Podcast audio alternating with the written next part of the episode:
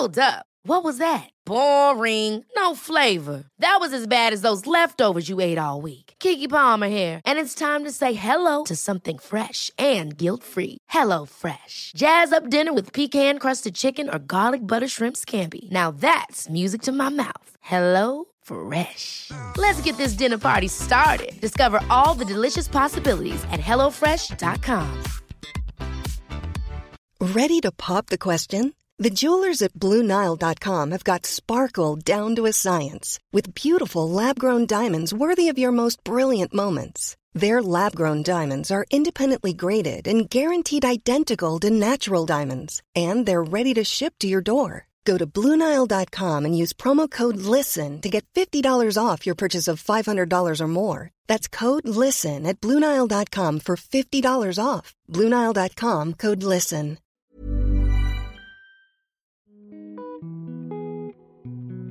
Welcome back to How Are You, the Wellbeing Podcast. This week is all about skincare, beauty, self care. My guest is full of knowledge and wisdom. I was absolutely in awe when I first met her. She's a beauty presenter and journalist with so much experience. Let me introduce you to the amazing Nadine Bagot. Hello, how are you? I'm good. Did I say your surname right? Bagot, sorry. Bagot. It's no, you make it sound like I'm much posher than I am, Connie. But I'm like, my dad was from Yorkshire, so it's good old Bagot. It rhymes with maggot, which is my nickname at school, Connie. oh no! I said Bagot. you did. You made me sound like I was far more middle class and like something out of the crown. I literally thought you were half French or something. Yes, baguette. Like a gorgeous piece of white bread. Brilliant. I have wanted to get you on this podcast for so long. When I first met you was at the event and it was all about a collagen drink. The knowledge that you have was just like, wow, amazing. You've got so much experience in the beauty industry. So I just feel like it needs to be on my podcast because we need to tell all the women listening the do's and don'ts when it comes to beauty products. You know, are brands and products still telling us lies? So we're going to go through all of this. But just to start off, the most important question I want to ask you is how are you? I'm surprisingly good. And I say that because I say surprisingly because I'm very much used to being a self employed work from home person. So, yes, all the fun has gone out of my life in the sense of, you know what it's like, Connie you know, we we sort of skirt around the edges of the same industry because beauty and wellness and nutrition are often really closely aligned. But actually, even though we go to events that are work, we all have fun at the events. And then afterwards, we use it as a sort of social platform for meeting people. So I miss all that side of it. But in terms of my working practice, I work from home anyway, so it's not that different really. So for me, work hasn't changed, but the fun side of work has gone. And that's the only sad thing. I, miss my friends and things like that. Are you a foodie? Do you like eating out? Do you miss restaurants? And... Do you know what? It was my boyfriend's birthday a week ago Monday. And yeah, I mean, obviously we're all doing a little bit of Deliveroo and stuff like that. I miss the social side of work, of going out rather than the food side of going out. But I did, it was his birthday and we did order Zuma as a treat. Oh. You know Zuma, yeah. the Japanese restaurant in Knightsbridge. If you want and you've got the money for special occasions, there are some a lot of restaurants are struggling now. There are some super high end delivery, and a man came in a car. It was oh, like wow. completely posh, and everything was beautifully packaged, and everything was recyclable, and it was just amazing. So I, I miss my friends more than I miss the food. That says I have put on a COVID stay. Keeping it real, Connie. Keeping That's it real. What I love. Who hasn't? I just find comfort in food. I'm just one of those people. I'm not someone that when they're feeling low or bored, they like don't eat. You know, some people get anxiety and they can't eat. I'm the opposite. I'm like, oh God, what can I cook tonight that's going to make me feel so much better? That's just the person I am. So I just find so much joy in food. I've been terrible in lockdown in the sense of not that I've I mean, let's be honest here, putting on a stone in a year is not that difficult to do. It's just that odd treat at the end of the day where you go, I'll just have that mint magnum. Yeah, oh, lovely. All you need is an extra mint magnum a day. I'm very lucky. I'm nearly 5'11, so it's not instantly noticeable, but I just, all my clothes are just very slightly too tight. And I also think lockdown is harder when the weather's bad because I enjoyed all those extra long walks we could do in that amazing spring and summer last year. But and it's actually not a bad day today. But when it's absolutely hammering down and you mm. just think, do I really have to go out and exercise and get some fresh air in this? I honestly, hands off. And I said this to you just before we started filming. I can't believe you're doing this with a toddler. All of my friends with young mums are the true heroes in oh, this. no, do you know what? I couldn't do without my own mum. I have a childcare bubble, so I can't socialise with my mum, but I can drop my child off there, which is saving me. So we're not going to see Macy run around behind the camera any second now, stealing, no. stealing the Gosh, day. She wouldn't. She would be on my lap right now, going, "Hi, hi." That's what she's like. Yeah, no, I um, I drop her off to my mum two days a week, so that's actually keeping me sane and work is my break from like the real hard work which is being a mum.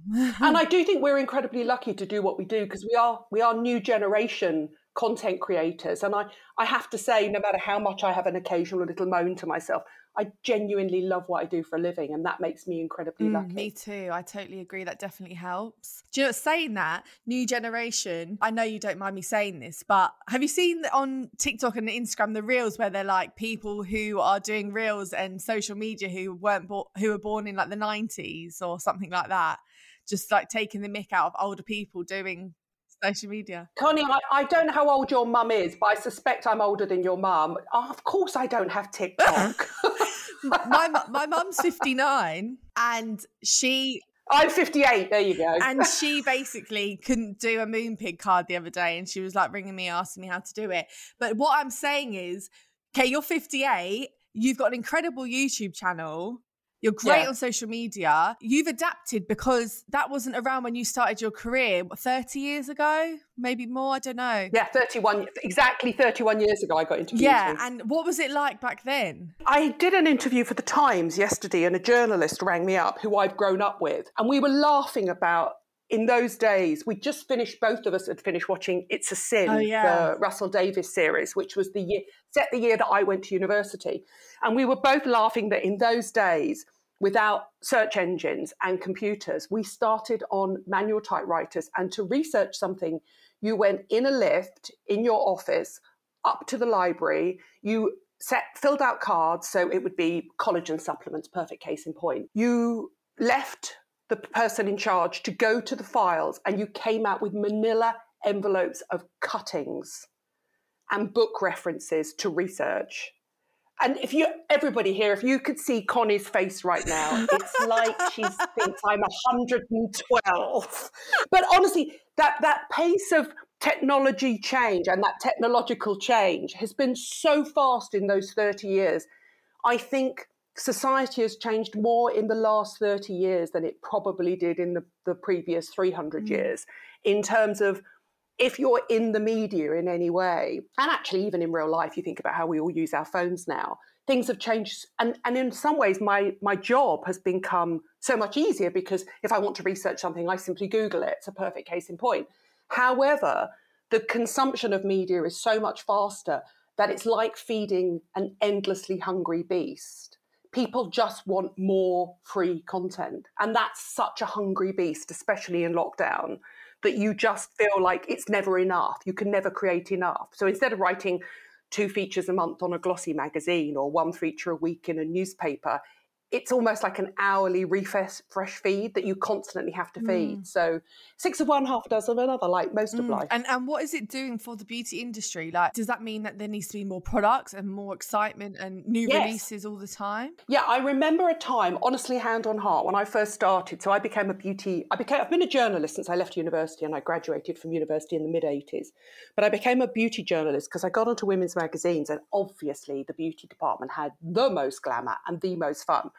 And it was that perfect mix of beauty and health. So I had all of the journalism in the health and nutrition and fitness, and then all of the fun in the beauty. And I honestly remember when beauty companies, big companies like Chanel and Dior, they had two collections a year, and that was it. There would be maybe one skincare product and two collections a year, and it was a huge time and a huge event. And, you know, we were fed by monthly magazines. And nowadays, it seems to me like there's a new collection every week. I mean, there are there's so much newness. So your generation are just faced when you go on store, you go online. It's just baffling. There are too many products mm. out there. It never fails to amaze me when celebrities say, I launched this range of, because I used to work at Hello, so I used to interview these celebrities. I launched this range of products because I just couldn't find what I wanted. And I'm like, really? Have you been in Superdrug recently or Selfridges? Like, there's more than enough, excuse my language, crap out there. Come on now. So, when I started my YouTube channel, what I wanted to do was sort the good from the bad, sort the wheat from the chaff, hold people's hands metaphorically and say to them, don't be overwhelmed. I've been there, seen it, done it, got the t shirt. I know what works and what's worth spending your money on. And that was the basis when I started my YouTube mm, channel. And it's so needed. I get messages all the time from people saying, you know, oh, I just don't know what, what fake tan to go for. What, sh-? and and then I feel like, oh my god, I need to go out and buy all these things. Obviously, I'm lucky I get gifted a lot, but not everything, and I need to try them and then share my reviews. But I can't keep up. I can't keep up. And I get stuck in this little cycle of just using the same products all the time. And then I have to remember what my job is and then like go, right now, you need to branch out. So I've just ordered loads of Glossier stuff to try that out because I haven't tried that yet. And that's everywhere. So gosh, I mean, I know you that's what you solely do, um, and that's what your YouTube channel's um, about, but it's really needed. I hope people listening to this go to your YouTube channel because your experience, your knowledge, um, and you're honest, so they'll get the best reviews. I, I, mean, I am brutally honest, and in some ways, this that shoots me in the foot because there are certain beauty companies who I think probably wouldn't want to work with me because I don't buy into what they're saying and selling. But by the same token, there are genuinely enough brands out there who are really principled and create great products and they needn't break the bank. And it's people slide into my dms the whole time and I, when i speak to my friends and on the rare occasions back in the day when we used to go out for a drink and all my young beautiful friends would tell me about men sending them naughty dms pixelated dms that you download. If somebody sends me a picture and i download it and there's that moment where you think what uh, is actually going to pop up in my dms here? Don't worry for me it's never or it's very rarely anything rude. It's normally a rash or a scab or a sort of fake tan mistake or a bit a, a, bit of dry skin on an elbow. And people say to me help they they i think for the first time probably certainly ever on counter at the moment there's just so much stuff out there and so many mixed messages that people are genuinely lost. And if it's something really important, I mean, you know, perfect case in point for you is I'm, I'm sure a lot of people come into your DMs and they're worried about their weight, they're worried about their fitness, they, they you know, they might be battling eating disorders. That that's a huge responsibility for you as a young person. And I think for me, seeing somebody come into my DMs admit that they've battled a lifelong whatever it could be, eczema, psoriasis, dermatitis, acne or something like that, I take that responsibility very seriously to try and help mm. that person. So I feel the same way you do, which are, which is why I enjoy following you because I find your content really inspirational, but not so aspirational, and I find you a genuinely authentic, kind person. And I try to bring that to my social media. I try to help people genuinely come from a good place, and then pass it on to experts if I feel that it's above my pay grade. Mm. You know, I know so many amazing dermatologists and skincare doctors and people like that. And uh, yeah, I take that responsibility very seriously. And that's why you've got to where you are because you actually care about people. You're not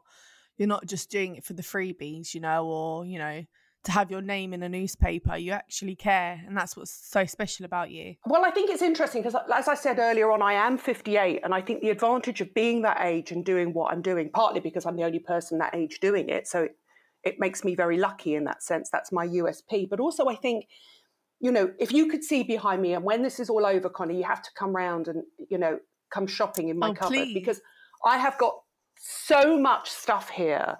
Look at my sides here. I've got so much stuff that's being sent to me. I don't need to be sent anything for free anymore ever again. You know, apart from that, I have to tell my, my followers about any newness that I think works. So for me, those press samples are sort of the fodder from which I create my content. But I'm not that person that says, oh, look at me unboxing this. This is what landed on my desk again.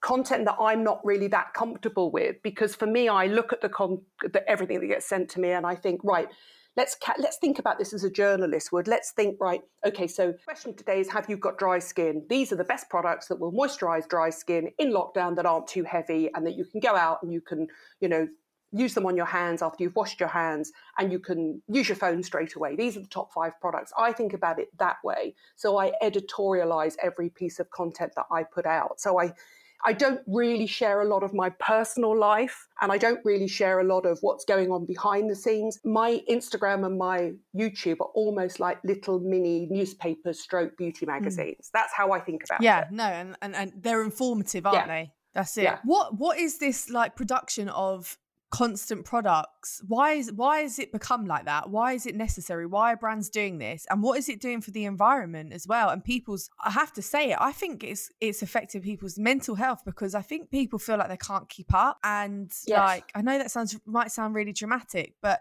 it's for, with fashion as well like you constantly need to be buying new clothes because you need to fit in. It's the same with the latest mascara or um, I don't know, face serums or highlighter. Like, what what are what do you, what are your thoughts on that? I, I completely agree with you, Connie. And interestingly enough, it's driven by the retailers. So retailers, and and I know a lot of really big, a lot of the really big beauty retailers, they are driven by and so so it's a sort of itch scratch itch cycle there was a time as i said when the big companies would launch one skincare product one skincare range and then maybe two makeup collections a year and that would be it um, and we were never stressed in the sense of, you know, keeping up with constant newness 20 years ago. And then what happened was, I think more beauty companies launched, so more people were fighting for the same shelf space and the same the same level of attractiveness to you. So they wanted to speak to you, and at the same time, fast fashion was happening, and I think fast fashion actually happened. I remember when Zara launched in mm. the UK, let alone Primark and places like that.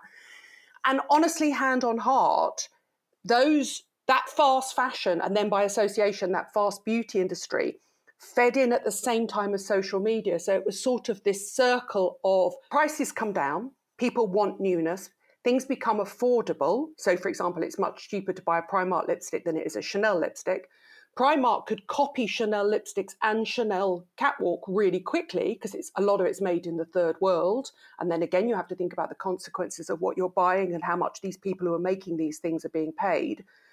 And then by the same token, the retailers were like, right, so Boots and Superdrug have to now compete with Primark, which means we want things as fast and as quick. So you want the Kylie lip kit, you can't get it because it's in America. So Primark copy it. Primark copy it, everybody wants it, and then you've tried that, let's be honest here, nothing you buy will ever truly make you happy because we all know that's not where happiness lies. So you go on for the next big hit and the next big hit. So I think it's a combination of social media, retailers, and the ability for companies to source things globally that makes them incredibly cheap. None of it is good for your mental health and none of it is good for the world.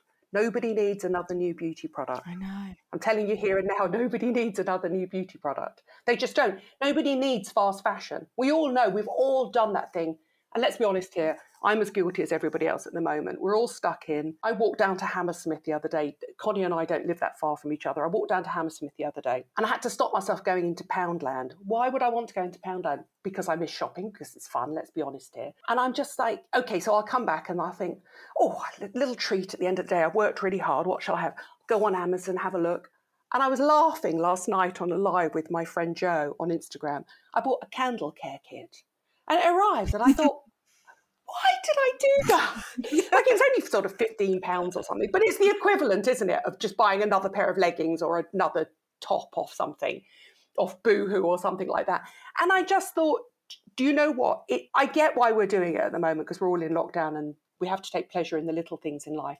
But I think to actually stand back and think about what you're consuming, to look at the pattern of where that stuff is made, who made it, if you're getting a lipstick that's 2.99 or 3.99, think about who manufactured that and the consequences of your action. And I again, I think that's our, get, getting older, thinking about your place in a world rather than just living within your own head. I think, and and I agree with you. I mm. don't think any of it is particularly good. And when I was growing up, we saved up or if we were lucky and we had a credit card back in the day for that one new drop. Because again, there were only three collections, four collections a year in warehouse or Topshop.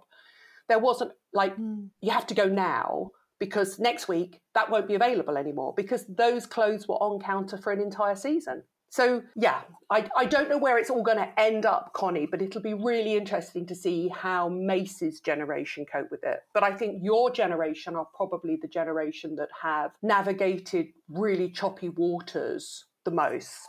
So I come from a position of hmm. remembering when you couldn't buy stuff. My mother's generation grew up in the war, so they remember true austerity. And then you just mm. remember there being a whole host of stuff. I nearly said the shit mm. word, but just too much stuff. There's too much stuff. There is. I agree, and I'm feeling it more than ever now in the pandemic. Like, why did we need all these clothes? And so my mum's like, your washing is outrageous, but it's because you have so many clothes. When you were younger, Connie, you all had five outfits and they were always washed ready for the week up next week until you grew out of them and then we got you new stuff on your birthday or christmas and that was it and then now i'm finding myself on zara because the clothes are just so delicious for um, macy's age and i'm like oh it's only 3.99 little girls it's so cute only 3.99 for a t-shirt oh 12.99 that's not that bad and then you're just like what are you doing what are you doing? Like, yeah, there's, I mean, we've got, let's be honest here, we're in a completely unique, unusual time. So we have to all give ourselves a break at the moment. Who cares about the Amazon candle care kit and the Zara t shirt for your daughter and, and my extra mint magnum? Like, nobody cares in the big scheme of things. They really don't. But I think it's very interesting talking to your mother and even to your grandmother and talking about how they consumed as younger people because it does put things things into perspective. And the truth was that when your mum was young and when your grandmother was young, things were made more locally. So actually, as a percentage of their wages, they cost a lot more. So it would have cost your grandmother or your mother a lot of money to buy a pair of shoes back in the day because the chances are they're probably manufactured in the UK or in Scotland or maybe Paris or if they were lucky or Italy. Nowadays, we're in a global market. So those things are made in China and in India and in mm. Indonesia and in Korea.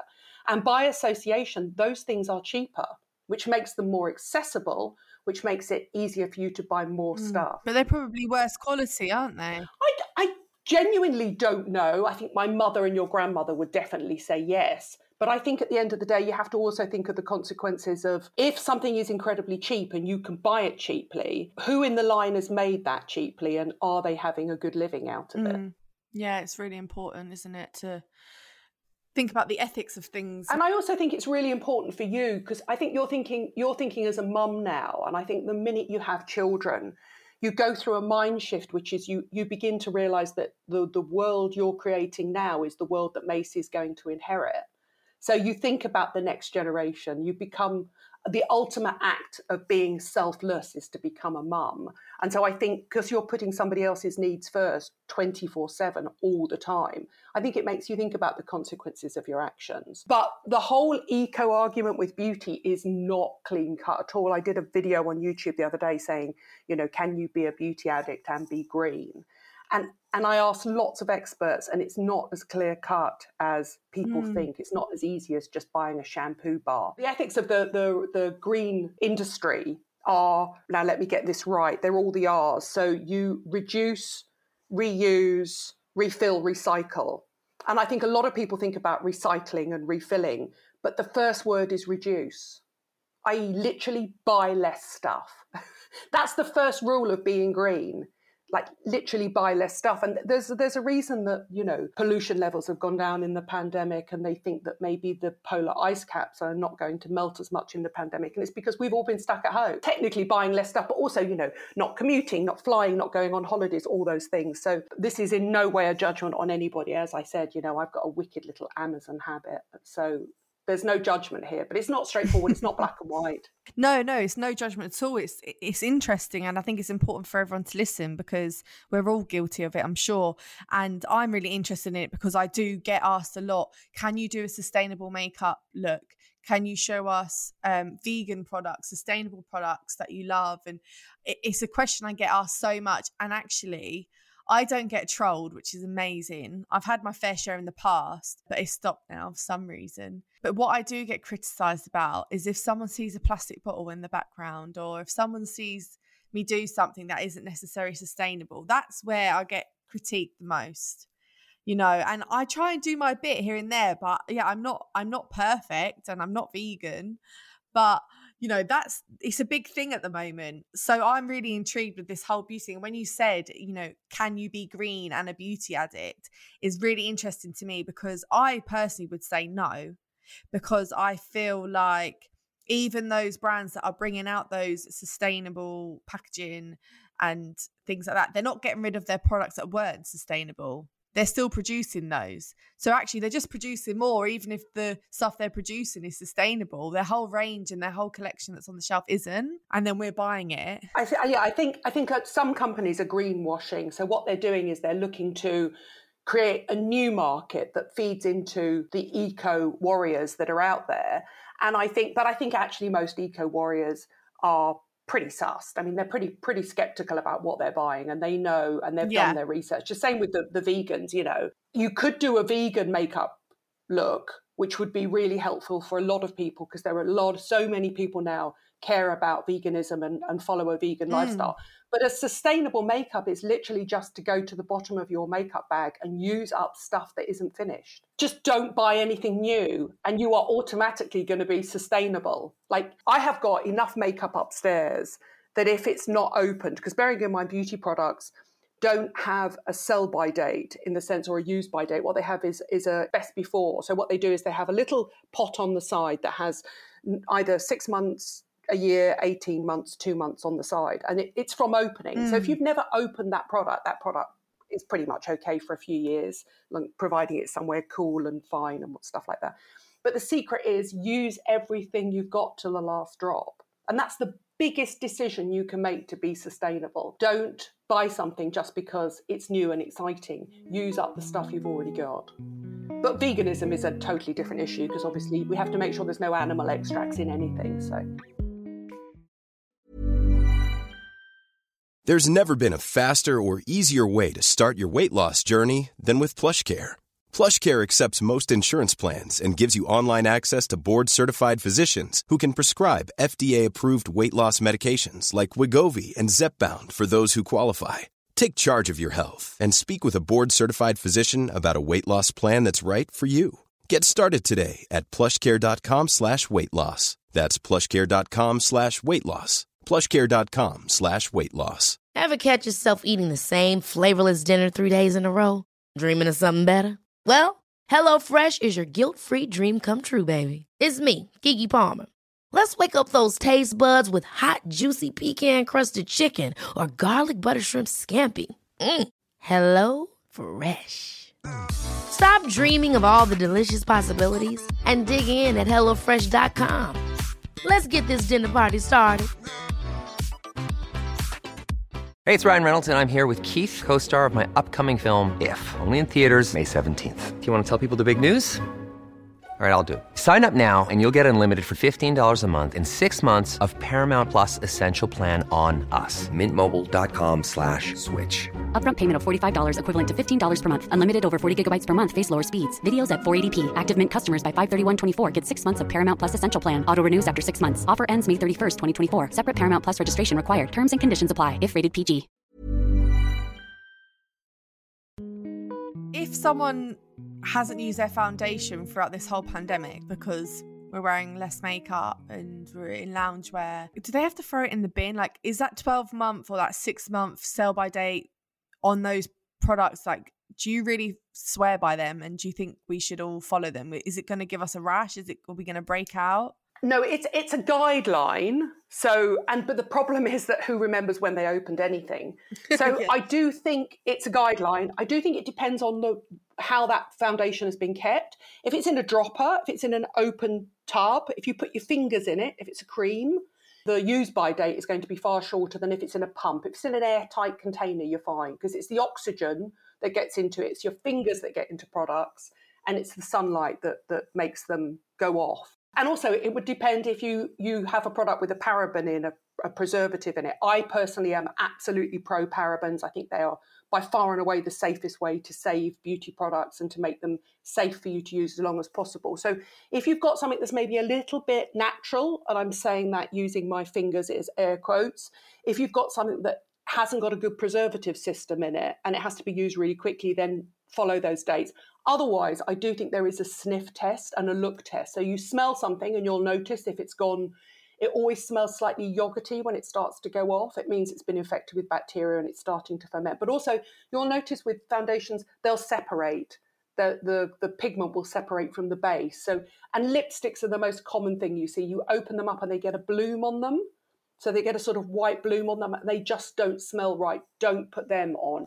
Chances are, actually, you're fine anywhere apart from around your eyes. But you'll notice, and I'm sure we've all done it, there isn't a single person out there that hasn't dug up an old eyeliner and thought, oh, I forgot how good that was. I it's brilliant. And you use it around your eyes, and the next day you think, you wake up and you think, even though you've washed it off, you think, oh, my eyes are a bit irritated or a, a little bit sort of gunky when I've woken up. That's a sure sign that because your eyes are obviously the most sensitive part of you, the mascara or the eyeliner that you dug back out from the back of the drawer probably does need throwing away, sadly. Yeah, no, that's really good um, information because I do think a lot of people are going to return to their makeup bags once this is over and they're going to want to use their stuff. You know, just be a little bit careful. And it's really interesting what you say about pro paraben because everyone shouts about paraben free, paraben free, silicone free. And like I've I've worked on campaigns where the text or they've wanted me to mention that is paraben free and silicone free and stuff. And the fact that you've said that you're pro paraben, I'm really interested because I trust you more than anyone, to be honest. So tell me more. Well, I think it's interesting. I think it's what I call the goopification of beauty. And this is something that's happened only in the last sort of five or six years. And it's essentially the demonization of certain ingredients in beauty, which I think are wrong. So there's a myth that the beauty industry is unregulated. There is a myth that the beauty industry is out to poison you and to irritate you and to ruin your skin and ruin your life. And, it, you know, let's be honest here. The beauty industry is run by people, people who are employed to sell stuff and they only want to sell you things that they want you to buy more of. It's it's a complete myth. Cosmetic scientists, formulating chemists are not some Doctor Evil sitting in a bunker somewhere, you know, with a, a skinny cat on its lap, you know, plotting to take over the world. And the paraben argument came from a now very, very, very disreputable and removed and disproved study that showed that um, parabens were found in uh, breast, t- breast cancer tissue. And you can go away and you can look it up. And um, and so there became this sort of whisper, Chinese whisper sort of lesson where somebody said, Oh, we've discovered this and there might be a link. There might be a link. Oh, there is a link. Oh, there is a link. We should all stop using parabens. And so what happened was there was a sort of disinformation discourse that came out that basically said that parabens were bad. And then what happened was a few people within the industry decided that a few brands decided that their unique selling point was to have paraben free and to be clean and to be natural. There is no such legislation to cover clean or natural products either. So then there became this demonization of parabens. The reason we have to have parabens is because by nature, we are fundamentally grubby individuals. I mean, you know, let's be honest here. We put our hands in our creams and we stick them all over our faces. And when was the last time you washed your hands? And your hands are never clean, clean of, of, you know, viruses and microbes and all that sort of stuff. We've learned that through the pandemic, how often we have to clean our hands to even keep ourselves remotely safe. So parabens are literally um, chemicals that are added to your skincare product. And everything is a chemical. Water is a chemical, air is a chemical, every single ounce of food you eat is a chemical. We are all 100% chemical. And it's a chemical that's added to make your product safer. And the demonization of them means that what the beauty industry has had to do is they've had to create new preservatives very, very quickly as a result. And these new preservatives are actually more problematic than the old preservatives. So the new system of preservatives, they think are more temperamental, they haven't been tested for as long, and more importantly, they think that they're accounting for the rise in skin redness and sensitivity and dermatitis. Um, because either products aren't properly preserved or there are new generations of preservatives. I think with all the demonization of any ingredient in a product, I think you have to think about when they talk about anything being toxic for you, you have to think that you can drink too much water and kill yourself. Like anything at the right dose is essentially toxic. You can over, you can hyperventilate and kill yourself. So oxygen can be toxic. And I think the important thing is over the years that preservative systems are used at the very, very, very, very, very lowest dose to keep something as safe as possible for as long as possible. And I would like to put that decision in the hands of the, the people that have the doctorates and have done this for a very long time, rather than Gwyneth Paltrow's hands, who tells me that a product is bad for me. But what beauty companies did was they reacted to the consumer need and the sort of disinformation and they panicked and started creating products for a new generation that panicked about it. But the truth was that my generation never thought about preservative systems. They just presumed that their products were safe for them to use. We we put our faith in the scientists. And I think it's a little bit like the anti-vax movement.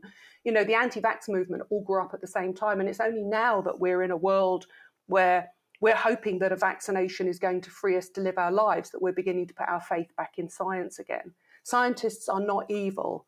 They genuinely are working for the good of, of humankind. I genuinely believe that. And I don't think the beauty industry is out to get you at all. So don't worry about it, I promise. No, I agree with you. I'm I'm I'm with you on the whole anti-vaccinating and stuff like that. I mean, that's a whole nother story. We won't go into it. But no, why why would these people want to put chips in us and why would people want to poison our skincare cream when they want us to buy more and more but also i'll just say what's interesting about the whole thing about the people that turn around and say these things are just out there to get you like like they're just trying to keep an eye on you they're trying to put a chip on you like they're using this right she said, holding up her mobile phone. This is your chip, right? You carry that everywhere. They know exactly what you're doing, what you're buying. Yeah. You know, I Google search something on here, candle making kit on here, and next time I go onto my computer and I Google something, up come loads of ads for candle making kits. Like they don't need to put a chip on you. The thing you're using to moan about the chip is your oh, chip. Oh, yeah. If you don't want a chip in your life, throw away your phone. Yeah.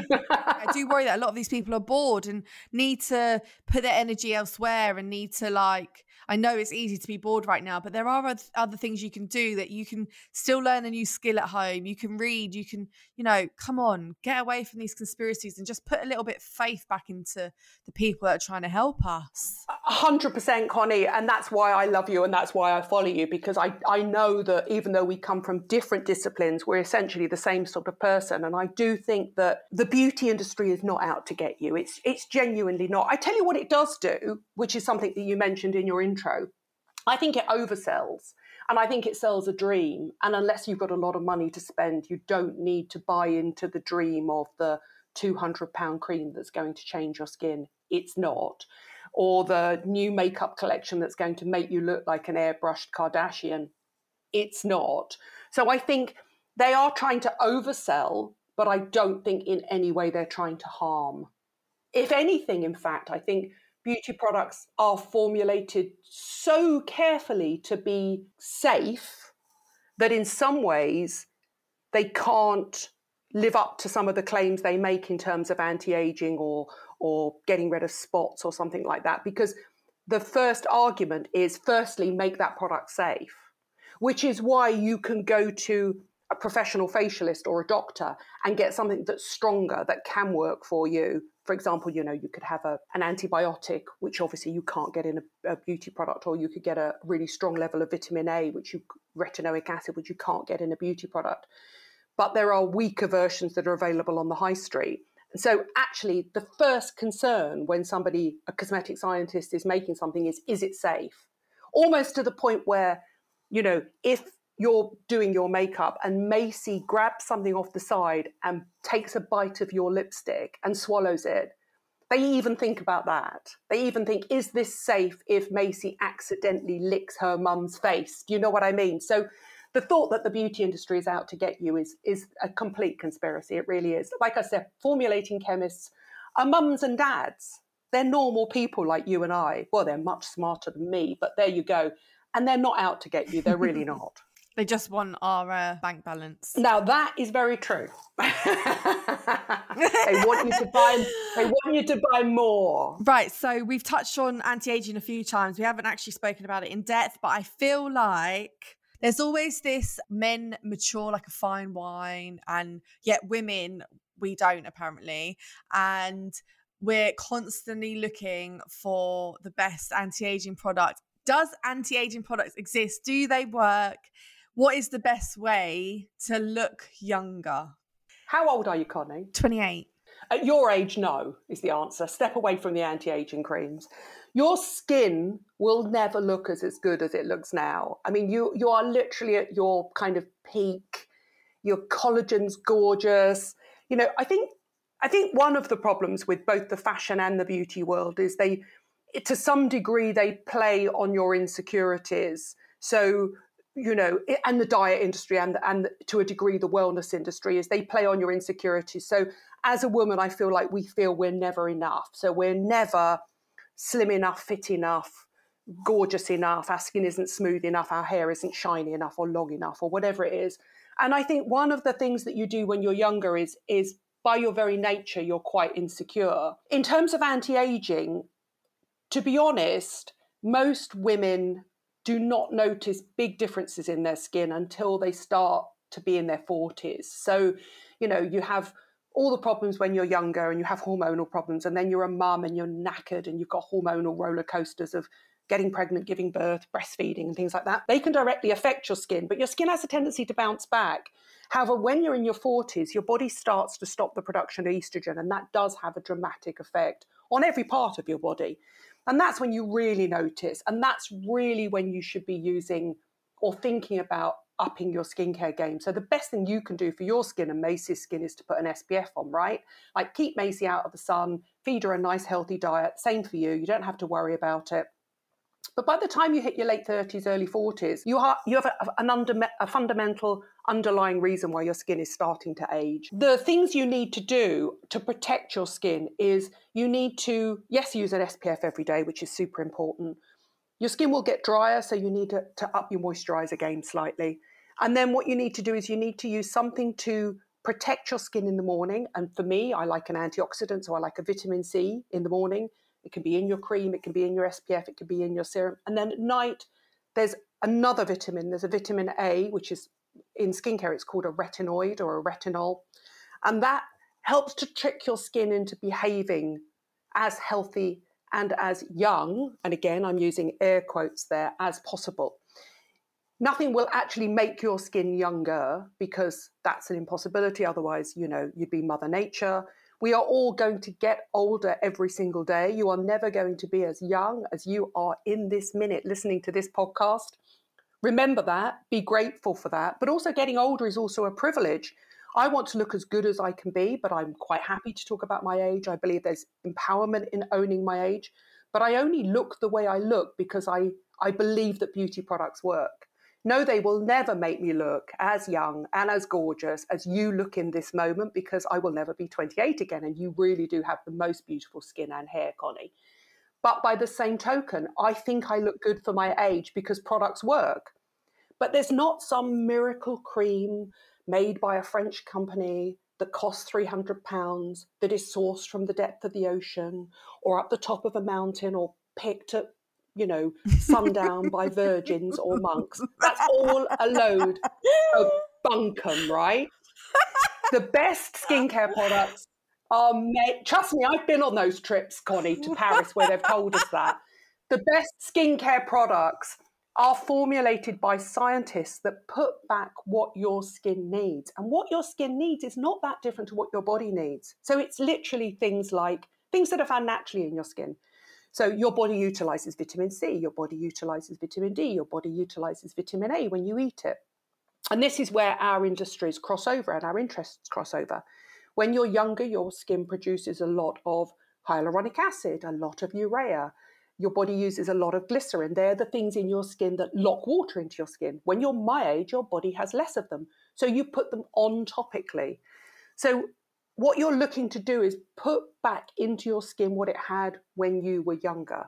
And that's not some obscure plant picked from the top of a mountain because what makes somebody think that a plant extract is better for your skin than a vitamin. It doesn't it, to me it doesn't make sense. It's illogical. It's a myth based and i totally get like i love perfumes and i love bath oils and i love a bit of pampering and i love a candle. But when it comes comes to if you're serious about looking after your skin, and anybody's listening to this that's concerned about the signs of aging if they get older, then what you need to do is think about the basics of really good skincare.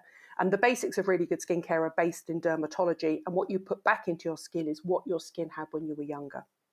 And it's simply the same. When you watch enough of my content, you'll hear me talk about the same active ingredients time and time again. You'll hear me talk about glycerin, hyaluronic acid. You'll hear me talk about urea. You'll hear me talk about vitamin C, vitamin D, vitamin A.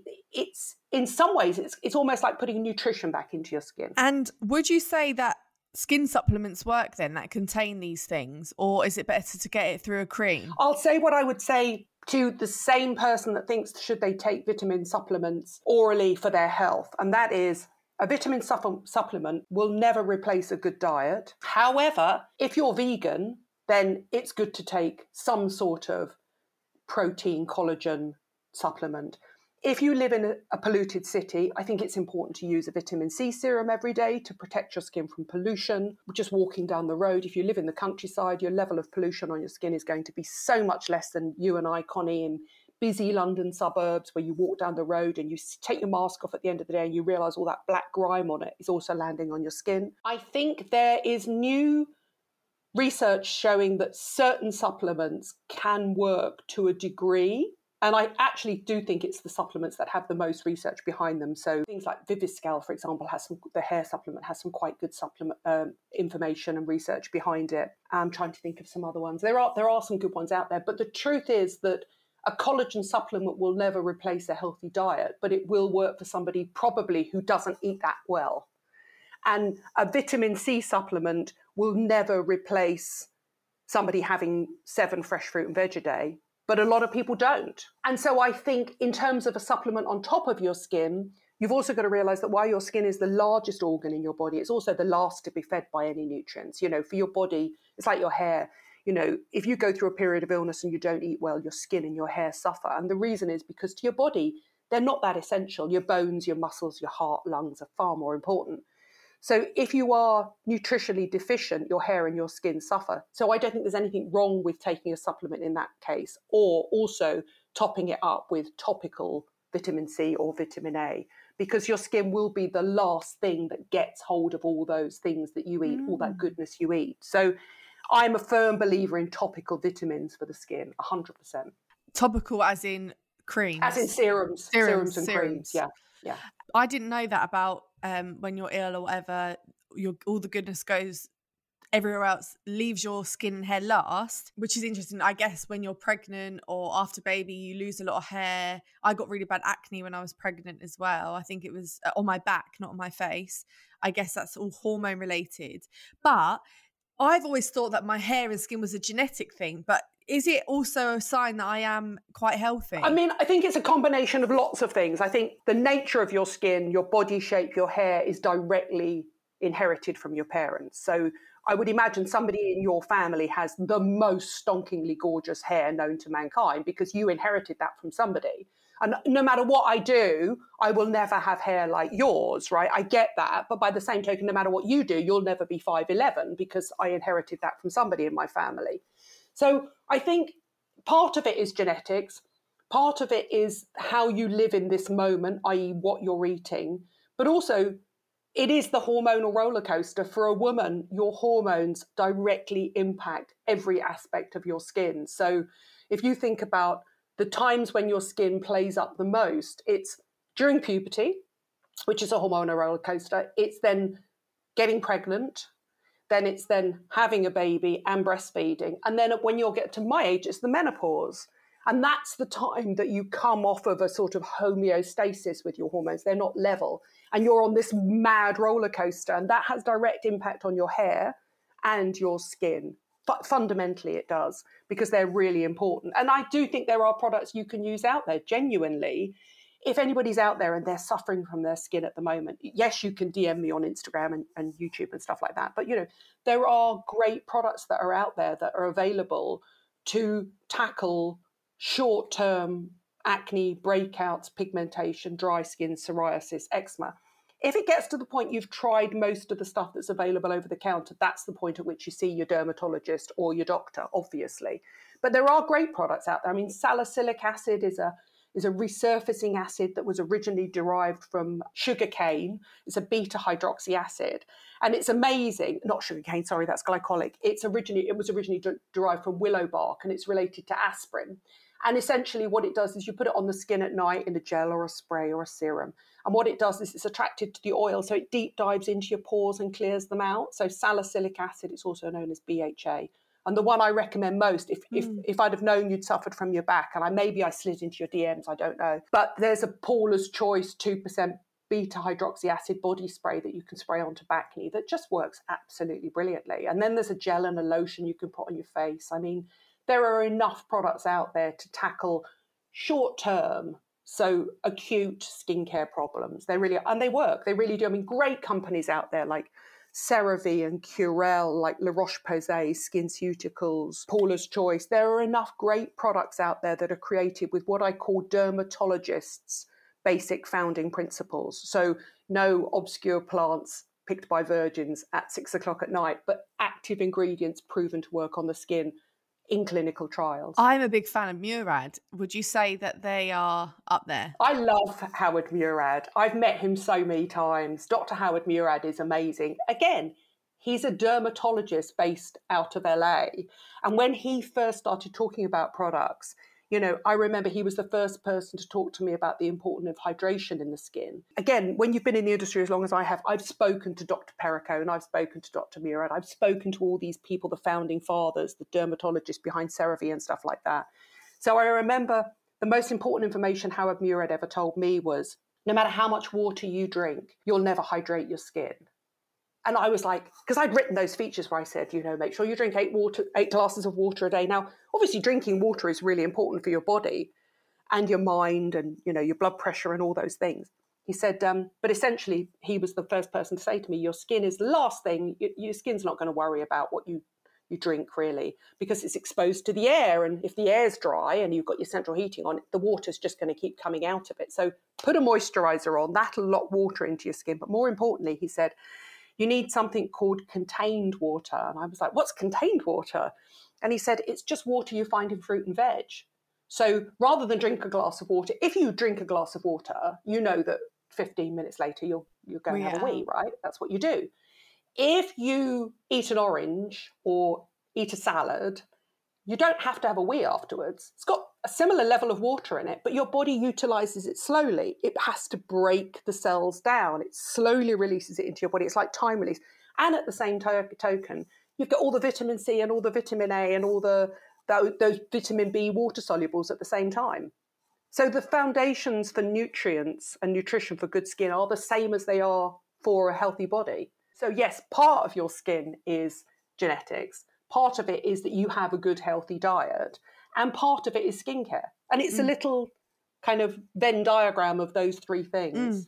It's your whole. It's a, it's a whole lifestyle, isn't it? As well, it's. Um, I think Murad taught me that is like they have a like a special wheel, and you can you talk about how much sleep you get, how much fruit and vegetables you eat, how much water you drink, you know how stressed you are, um, all these different things, and you know all of that can impact your skin and your hair and your nails. And he's such when when I first interviewed Howard Murad 30 years ago, he was obviously much younger and he was very obsessed with skincare. And I think now as he's got older, he's got quite zen about his place in life. And I think he's determined to try and give back and and and get people all to to kind of look at the whole picture, look at the mental health attitude mm. and the stress, because we all know so many people's skin has kind of played gone mad in the lockdown and i think that's because we're all getting out less eating far worse probably the vast majority of us not exercising enough but also we're just stressed mm. you know we've got we all by our very nature and i think this is where we feed back into shopping as well what when you when you buy something when you go online and you buy something or you buy a top for macy or you buy a new lipstick it's like a little light at the end of the tunnel. It's a little reward, and we're hardwired to want that reward and to want to look forward to things.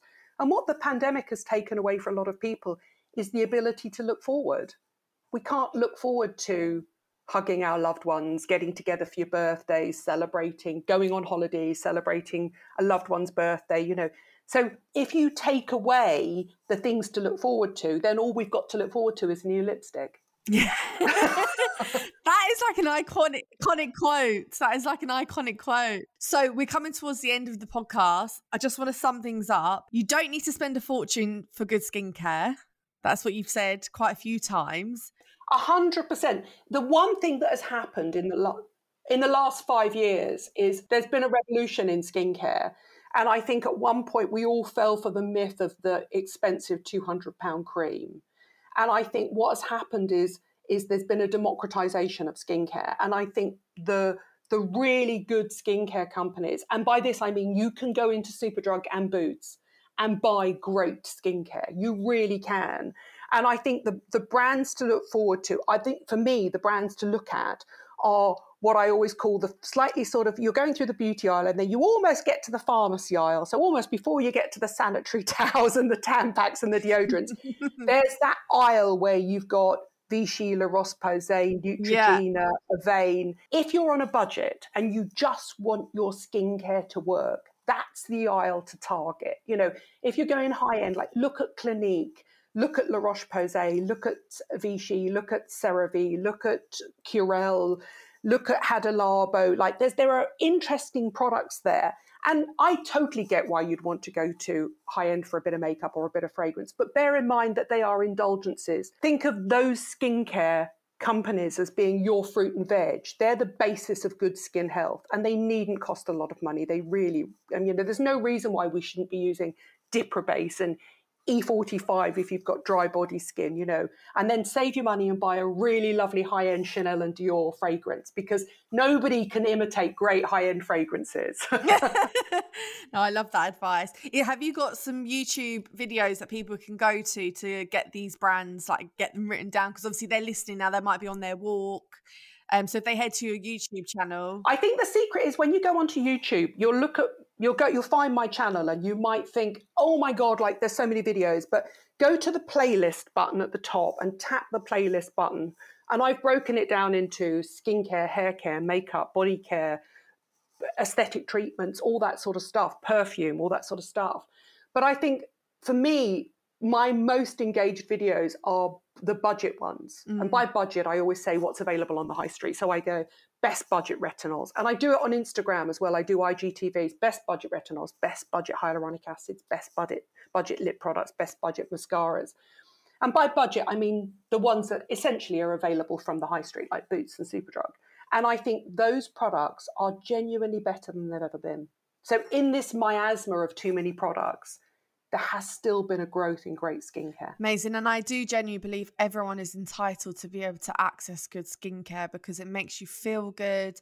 You know, your skin feels good. So I'm just so glad that you've said that because I don't I don't have the knowledge that you have. And um, I do you I've used a lot of those brands you've mentioned that you can get in Boots and Superdrug and I do love them. But um, it's reassuring to hear that they do work. Um, I know that I'm I'm not just making it up when I advertise them to people. I you know, and I feel them on my skin, and I'm like, these are really good and they're affordable. Is that possible? But I'm just glad that you've said it is. Yeah, hundred percent. The the the most important thing you can do. I always say, never buy a product, a beauty product, if you can't pay off your credit card at the end of the month.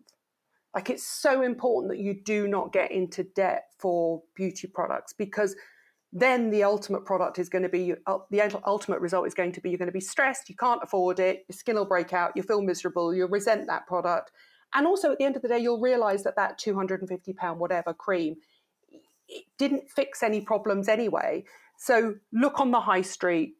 Don't be ashamed to go shopping in in the local pharmacy, your Boots, Superdrug. There are great products out there. They really genuinely work, and that they're they they tell it like it is on the packaging. You know, they're not trying to sell you the dream. They're trying to sell you a practical guide to solving your skin problems. And if at the end of using it for three months, it hasn't solved your eczema, psoriasis, dry skin, acne, breakouts, then go and speak to an expert, go and speak to somebody who's better qualified than me, go and speak to a doctor, a dermatologist, and ask for advice. Because the other thing that's happened in lockdown is there's been this increasing growth in online consultations with dermatologists and And so you can get access via a computer now to companies like Skin and Me and Dermatica and things like that. So a lot's happened in the pandemic, but I think online beauty consultations, and that's not just for skin pro- problems. Like Space NK have online skincare consultations. Charlotte Tilbury does online makeup consultations, all that sort of stuff. Access those experts. They're sitting at home waiting to talk to you. They really are. And and yeah, just don't be afraid to ask for help. And the, the help. And the other thing about social media is you can genuinely slide into people like Mai's DMs and say, help. Here's a picture back to what he said at the beginning. Here's a picture of my spots and rash. What can I do? I'm there to help. That's what I'm there for. Amazing. Thank you so much. Just to finish it off, I asked all my guests the same question. We haven't actually talked a lot about your private life, and you don't show a lot of that on um, your social media channels. You've mentioned that. But I just wanted to know what piece of advice would you have given younger you? Don't sweat the small stuff. And it's hard now in lockdown because I think the way we put our lives into perspective is to to empathize with other people, to get out, to see your friends, no matter how bad whatever you think you're going through in your life is. A, it's important to put it in perspective and realize that there are other people who have it worse than you. So I think I'm fundamentally a half glass full person, but also don't sweat the small stuff beauty wise. Nobody's looking at the spot on the end of your nose. They're too busy worrying about their own spots. Nobody's looking at the errant hair on your chin that you keep playing with when you're my age because they're too busy worrying about the fact that they haven't dyed their roots or they've got split ends or they've put on a few pounds. And speak to yourself the way you'd speak to your best friend. So next time you look in the mirror for whatever reason, Connie, and you go, oh God, I'm having such an ugly day. Remember that Nadine Baggott told you you have the hair of dreams and the perfect skin. because I think if we just learned to speak to ourselves the way we speak to other people, we'd be kinder to ourselves. And it's only in reflection of being 58 that I realized how completely bloody gorgeous I was at 28. And you don't appreciate how gorgeous you are because you're remembering a time when you were maybe different or but you will only appreciate on reflection that at this moment you are the youngest and the most gorgeous version of yourself that you probably will ever be and I think also I've had people say to me when they're older, you know, I might, I, for example, I work in an industry where I'm surrounded by a lot of young people. So I often make a joke about being the oldest person in the room. And then I go around and hang around with some of my friends who are really successful brand founders who are in their 60s and are now retired. And they say, I'm at my peak. I'm the youngest. I'm where I should be. I'm at that perfect place where I'm successful and you know i don't have any more debts because i'm older and and you know and and i've got perspective and and yes okay i might not be as young and firm as i was when i was 28 but i've got all this wisdom. So i think stand outside of yourself and be less if you can slightly less self-critical and self-obsessed and put things into perspective that was a very long answer. Sorry, Connie. No, it's a big question though. No, it is, and um, you are my old, el- oldest, eldest, oldest um, guest so far, and I think hearing that from you is like so valuable. So thank you. And you are gorgeous. Oh, thank you so much. I'm but that said, I do look at my Instagram page and look at Macy, Macy's face, oh. and you oh. almost want to go in and pinch that little cheek and go now that, if you could market that in a cream, I'd buy that cream. I that know. pinchable face. I know, I know she's Thank you so much. You've been amazing. I've My pleasure, so Connie. much. Thank you.